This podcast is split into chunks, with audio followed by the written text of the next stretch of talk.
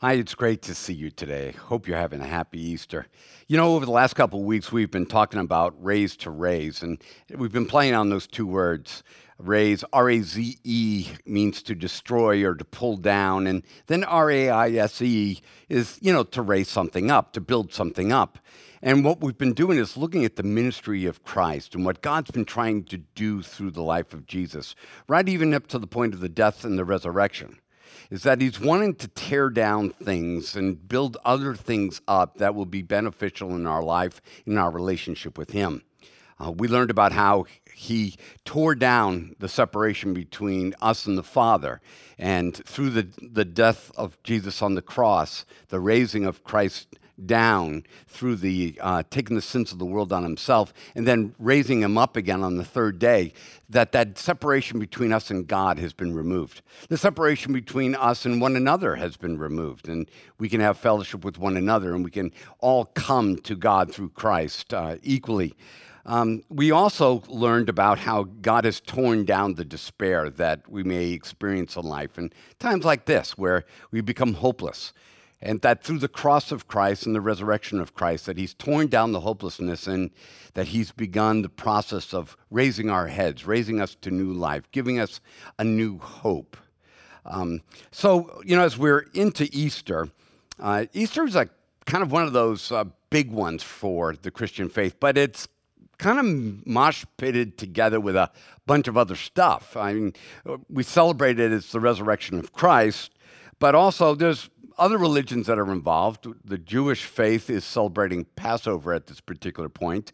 In other countries, they're celebrating the return of spring and summer with, you know, festivities and with observances. And, and then there are like pagan connections to the whole Easter idea, uh, observing the names of, of goddesses and gods, and that's where we get the name Easter from. So it has really become a lot of things combined together. It's it's kind of like Christmas, which has all kinds of ancillary stories and symbolisms that have emerged a part of the Christ story and his birth.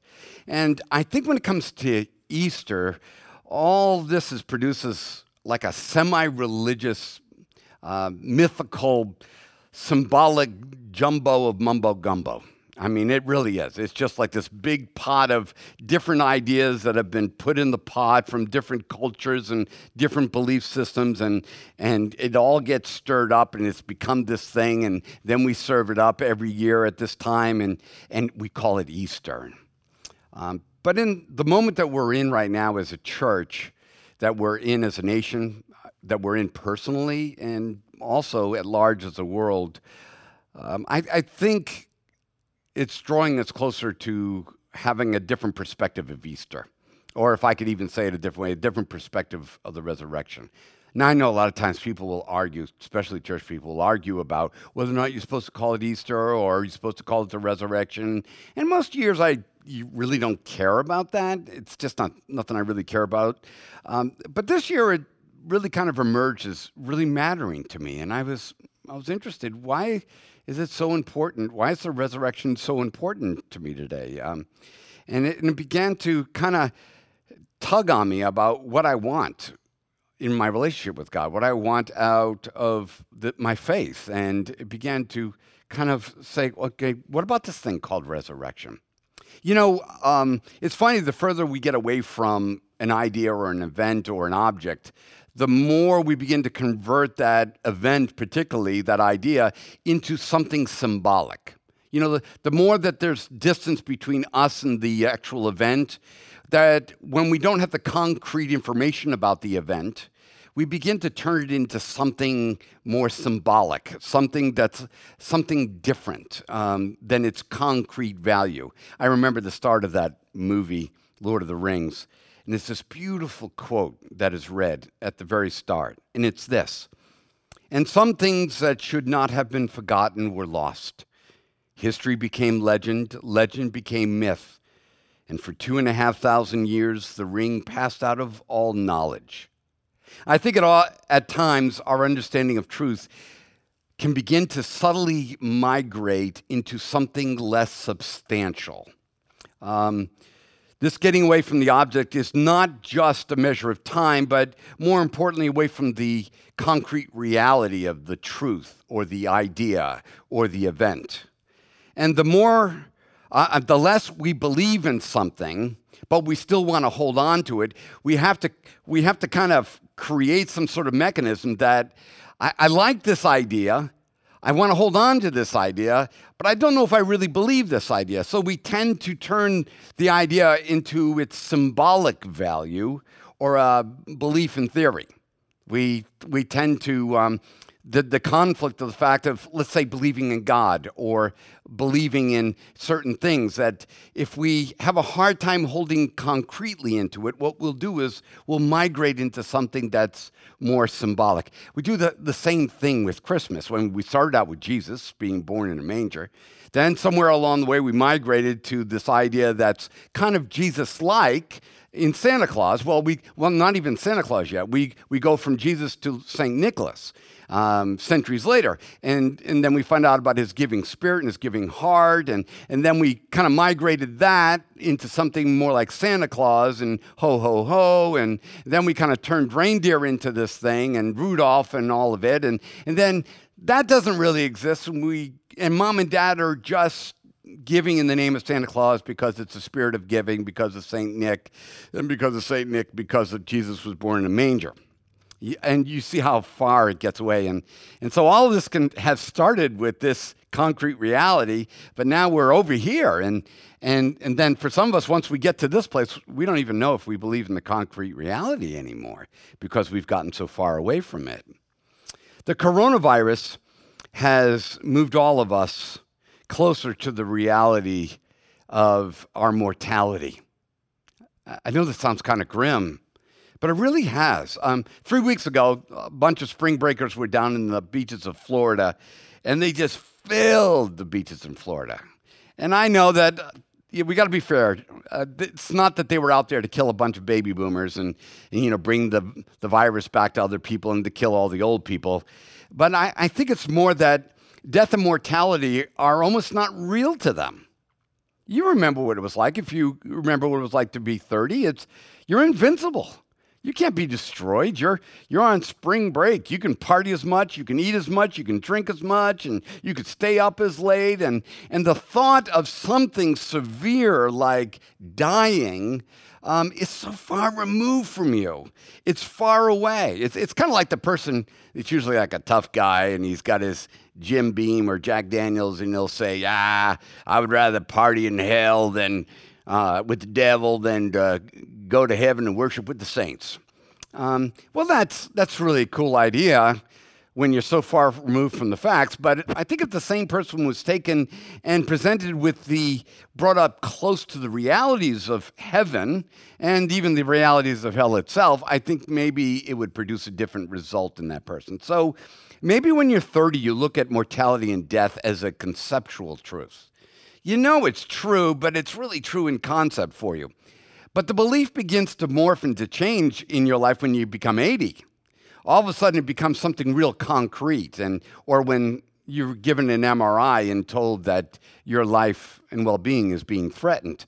I, I can remember there was a transition in my dad's life when he was about 80, that every time he'd be on the phone or whenever he'd visit or whatever we talked, or even when we would go to bed at night and when he was visiting, I'd say, Well, see you in the morning, Pop. And he'd say, Well, Lord willing, you know.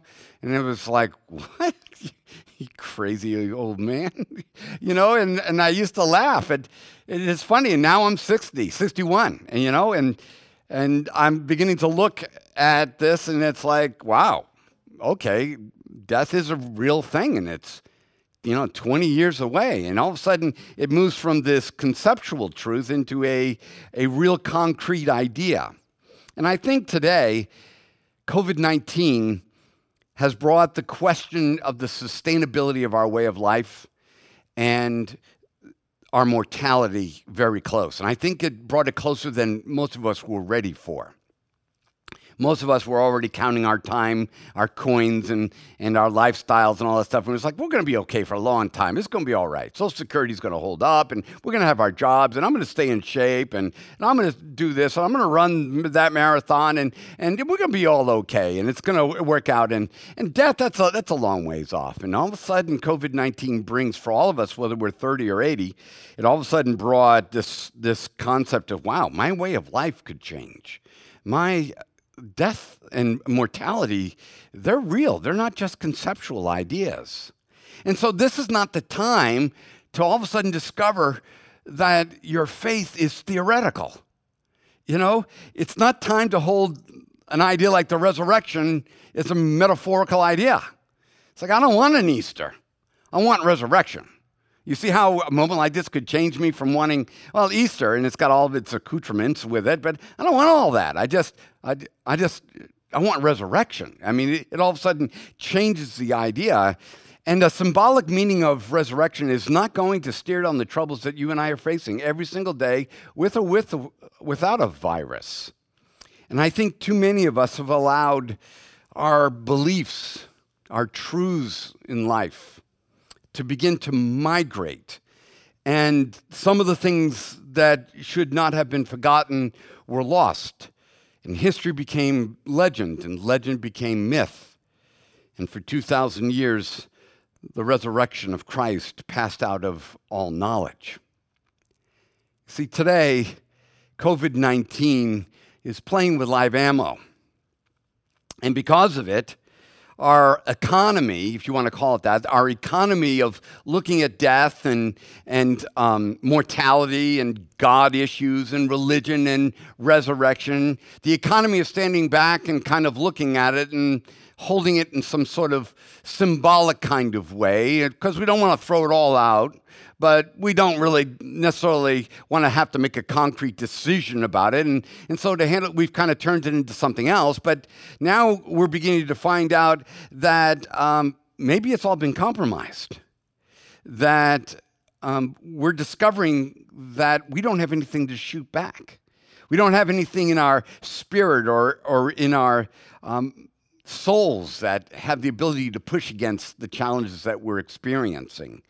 Maybe our Christian belief has been a symbolic representation that has melded with other beliefs into a pocket knife. You know, we just kind of brought it all in. We brought in the American dream. We brought in, you know, be the best version of yourself and follow your heart and a little bit of Eastern mysticism. And let's bring some Star Wars stuff into this and let's bring it all together. And, and we could hold it symbolically, all meaning the same thing. And, and we meld it all together and, and we put it in our pockets. And then we find ourselves with a gun in our face with live ammo, and we're like, hold on, hold on, I got, I got something. And we're pulling out this thing, this symbolic uh, belief system that's no more than a pocket knife in a shootout. That's why I, I think the story of Thomas and the resurrection is so important. I mean, normally you, somebody will read to you a, the other account of it on that morning of the resurrection, the women going to the tomb, the stone being rolled away, the angel, and all that part. But I, I really resonate with Thomas today. And there's something about the story that I found that was super important. And let me just give you some of the background. So on Easter or Resurrection Sunday, Jesus is risen from the dead and has appeared to a few women and some of the men. Then later on that evening, he shows up to the disciples and he appears to them, and they're blown away. And, but Thomas isn't there. So maybe the following day they find Thomas, they tell him what happened, and they're just excited to tell him that the Lord is risen. But Thomas is really resistant about believing that Jesus has risen from the dead. But he, he's not just resistance, um, resistant. He, uh, he really pushes back with some very strong language, and we're going to figure out why. But he says this to them he says, Unless I see in his hands the marks of the nails and place my finger into the mark of the nails and place my hand into his side where the spear was, I will never believe. It's like, wow. Wow, that's, that's, I can't believe you said something like that. So let's pick up the rest of the story and see how this plays out for Thomas. Eight days later, after appearing to them the first time, Jesus' disciples were inside together, and Thomas was with them. And although the doors were locked, Jesus came and stood among them and said, Peace be with you. And then he said to Thomas, I love it. He's just turning to this young guy and he's like, Listen, I know you got doubts. I know you got fears. And it's okay. I love it. But he turns to Thomas and he says, Put your finger here and, and see my hands. And, and put out your hand and place it into my side. Do not disbelieve, but believe. And Thomas immediately answered him and said, My Lord and my God. And Jesus said to him, Have you believed because you have seen me? Well, blessed are those who have not seen but yet believe. And he's talking about us. Now, Jesus did many other signs in the presence of the disciples, which are not written in this book, but these are written so that you may believe, you and I may believe that Jesus is the Christ, the Son of God, and that by believing you may have life in his name. Thomas gets labeled historically as the doubter in the group. It's kind of a little play on his name. You know, it's kind of like being called the Debbie Downer. Um, it's doubting Thomas whenever you're a doubter about something, and um, I don't think this is going to work out. It's like, well, stop being a doubting Thomas. But I don't think it's doubt here. I mean, there may be a component of it, and Jesus did say, stop disbelieving. And so there is an element to it, but I think it's layered with something else because he's seen Jesus do a lot of crazy stuff over the last three years. I mean, he's seen Jesus raise dead people, he's seen Jesus walk on water. I mean, he had no reason to say, huh, oh, okay, you can do that. It wasn't like there was a lot of people in the Old Testament that walked on water, and Jesus is just another dude that came along and was able to do the same thing. Nobody had done that before. Jesus turns um, the fish and the, the, the group of, of, pieces of bread into enough food to feed 5,000. He turns water into wine. I mean, he does some really dramatic things in front of the disciples. So it's not like Jesus, that Thomas hasn't seen a miracle before. And it's not like, well, I don't believe these guys. These guys are all idiots. You know, you know Peter and John. They're always, you know, punking us. I mean, this is three days um, well, I mean, Jesus has died. A significant event has taken place. He's risen from the dead. Um, and then the disciples have just discovered this, and he's appeared to them. So we're still in the emotions of this moment, and they're talking to Thomas about believing. I don't think they're punking him. I, I don't think Thomas thinks these guys are lying to him. Um, there's just something else that's going on here.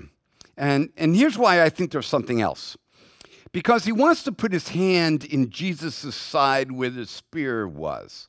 Nobody else seems to have asked for something like that. He wants to take his finger and he wants to place it in the hole in the hands of Jesus where the nails were. And what that tells me is that Thomas wants something substantially real. And that's why he's wanting to touch substance. That's why he's getting visceral. He wants to put his hand into the side of Jesus. And I know that's kind of a, a, a striking imagery, but uh, and he wants to put his finger in the hole is because Thomas wants to touch substance because that's what Thomas wants. He doesn't want just uh, just another faith. He wants something that is substantially real.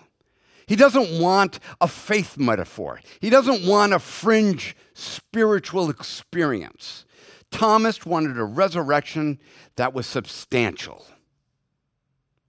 And that's, I mean, that's really profound. He didn't want just another idea. He didn't want something that just relates to angels. He didn't want just something to calm down his thoughts. He didn't just want some other um, thing that religious people do. Thomas wanted a resurrection that was God accomplished and substantially human. And, you know, I, I phrase it that way, but looking at Thomas and listening to what he says and looking to what he's asking to do and the way he wants to verify his faith in his belief, it kind of speaks to me. That he wants it to be something that's God accomplished. Because if God did it, well, then it's something that uh, is sustainable. If God makes it, then it can last forever. And if God did it, then it's repeatable. And if God did it, then it's the very basic nature of it, it's good. And so he's, he's looking for a resurrection that has the substance of sustainability, something that is um, r- repeatable in his life, and something that would be good for his life. He wants to be substantially human because he wants it to apply to his real life. He wants it be, to be substantial in his life. Thomas isn't doubting because he's the worst of all others. He wants a real resurrection. And he's really just saying what the Apostle Paul tells us about needing a resurrection that's not symbolic or just another religious metaphor, but that is a real, substantial event that is taking place. Listen to what Paul said. He said, If there is no resurrection of the dead, then not even Christ has been raised. And if Christ has not been raised, then our preaching is in vain, and your faith is in vain. For if the dead are not raised, not even Christ has been raised, and if Christ has not been raised, then your faith is worthless, and you're still in your sins. All that dying for your sins, eh, you know, it's, it's really no different than the Easter bunny. And I'm not trying to be irreverent, but if he doesn't rise from the dead, it's just a lot of hopeful talk that is not substantiated by anything of substance. There's no flesh behind it. There's no reality, not only in, in, the heavenlies, but in substantially human as well. And he continues and he says, Then those who have fallen asleep in Christ have perished if there's no resurrection. If we have hoped in Christ in this life only, we are of all men most to be pitied. So if just believing in Jesus and him dying, then he's like, that's pretty pitiful. But now Christ has been raised from the dead, the first fruits of those who are asleep, the first among many. For since by a man came death by a man, also came the resurrection from the dead. For as in Adam all die, so also in Christ all shall be made alive. See, this is why Jesus invites Thomas to put his hand in his side. Um, this is why Jesus eats with the disciples. You know, people always wondered about that. It's like, what, why is he eating with them? I mean, isn't he, um, you know, what happens to the food? Is he hungry? Uh, and so Jesus eats with them. This is why Jesus helps them catch some fish about a week later and builds a fire and is warming himself by the fire and, and then hangs out with them for a while. And, and why is he doing all this? Is because he wants to reinforce the substantial meaning of the resurrection and, and its meaning for humanity. Not just what God can do, not just what it means angelically or what it means in heaven, but what it means for humanity that it's a real life humanity that the resurrection is for, not some sort of alien angel world. That the resurrection works for humanity. The resurrection of Christ works to help us as we live um, in our human marriages, in our human grief, in our human struggles, in our human f- failures, in our human doubts.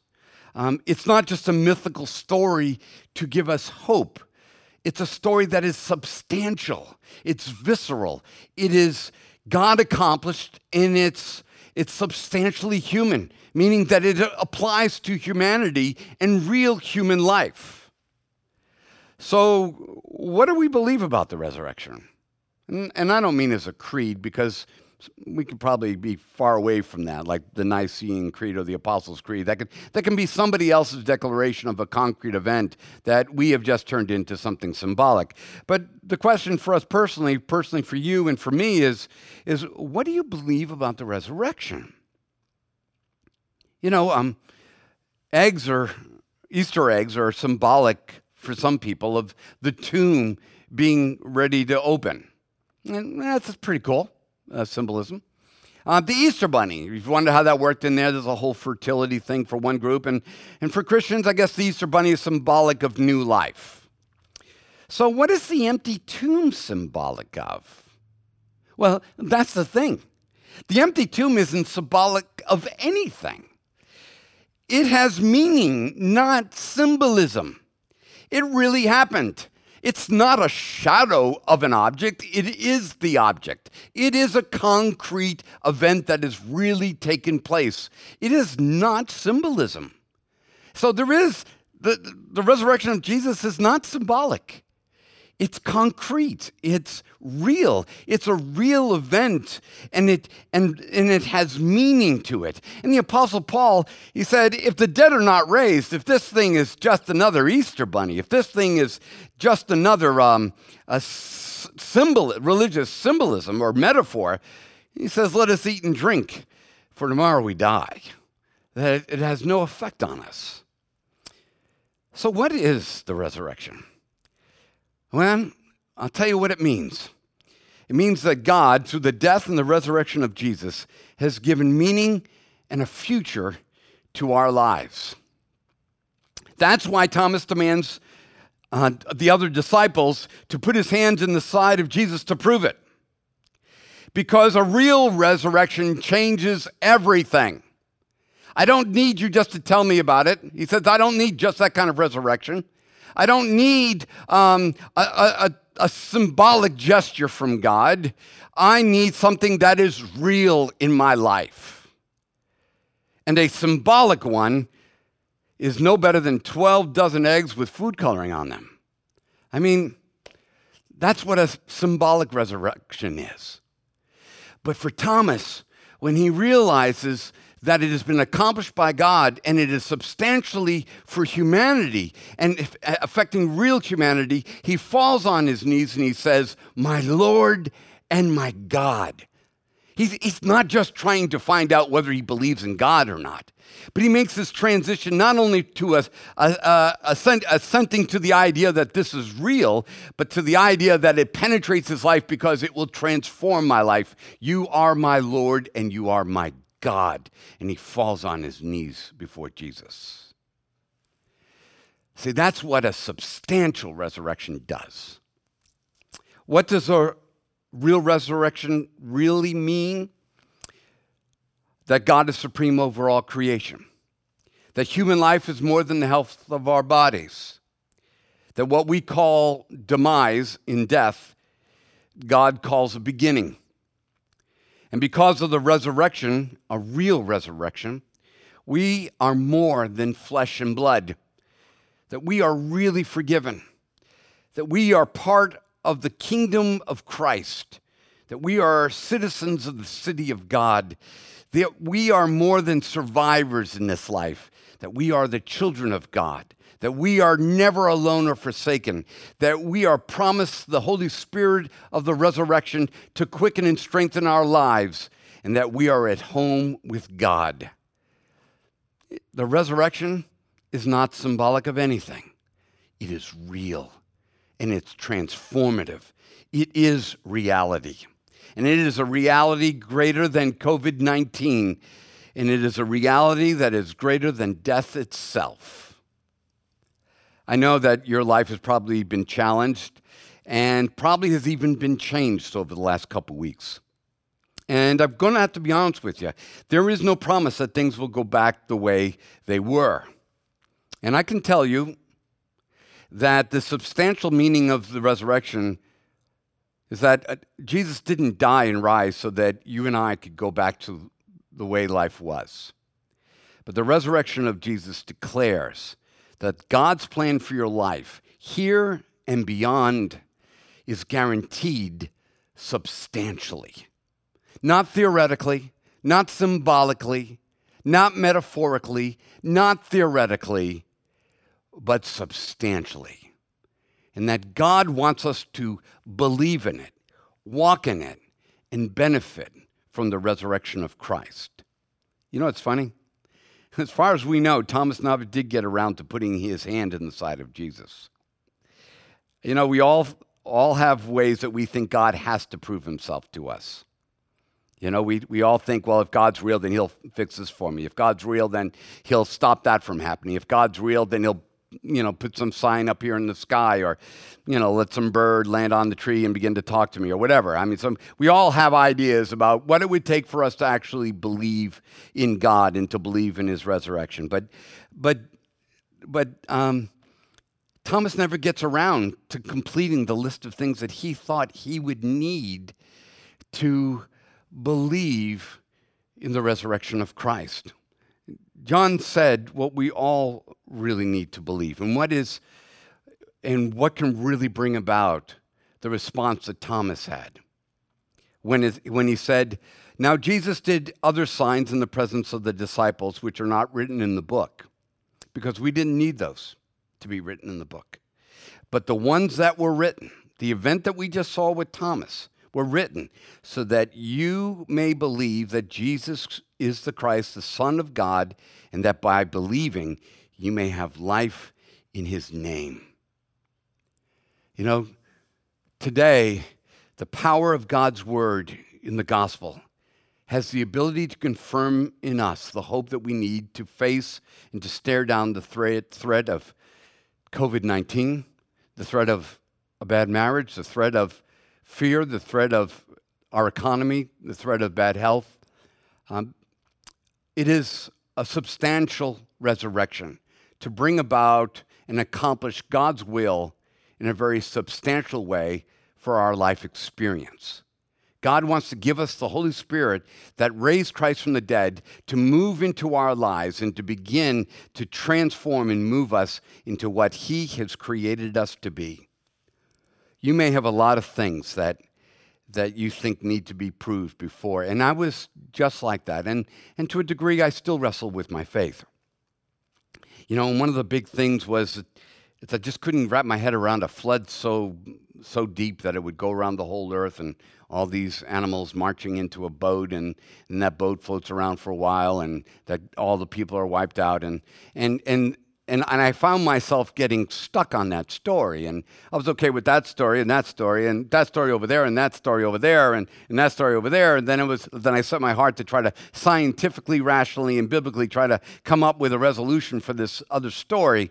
And then it was like, you know, I'm just not really figuring it out here. How, how could God have pulled this off? And, and then when I go back into the Gospels and I hear Jesus talk, and then I see Jesus die on the cross, and then I, I see the story and the testimony of this substantial resurrection and the words of somebody like Thomas, who, who, who wanted one of the stories that he didn't understand to be resolved, but all of a sudden doesn't need that resolved anymore. That demand that he had.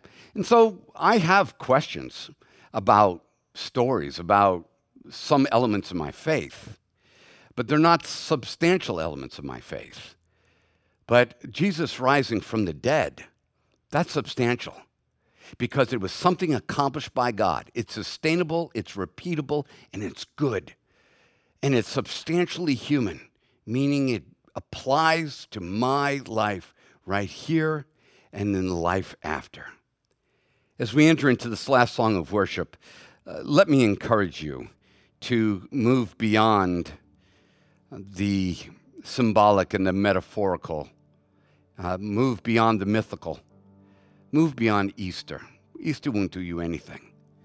Um, the resurrection will do everything. To move and receive the testimony that was written down for us. Because God, in all of his wisdom, realized that what was written down does have the power if we're willing to, to seek God, it does have the power to substantially transform our lives. Let me encourage you to believe. Let me encourage you to invite the Holy Spirit of God, the same Spirit that on this day, thousands of years ago, which seems so far away, that that same Spirit is still as concretely real and is still moving in people the way that it moved in Christ to bring about a new life in us and the eventual resurrection of the body and life eternal with God. Let me encourage you to take that step today, to move out of the, realm of, of story and into the realm of belief. Father, we thank you for your love. We thank you for your grace. We thank you for your patience.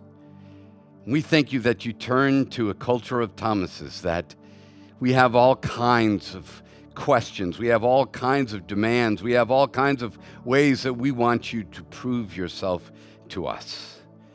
But God, we just pray that through the power of your word and the confirmation of your Holy Spirit, that you will speak into our souls. The God, that our faith will once again be restored into a concrete understanding of the meaning of life and the future for our lives. Father, as we enter into this time of worship and, and praise to you, we just pray that the resurrection will become a reality in our lives. Through Jesus Christ our Lord. Amen.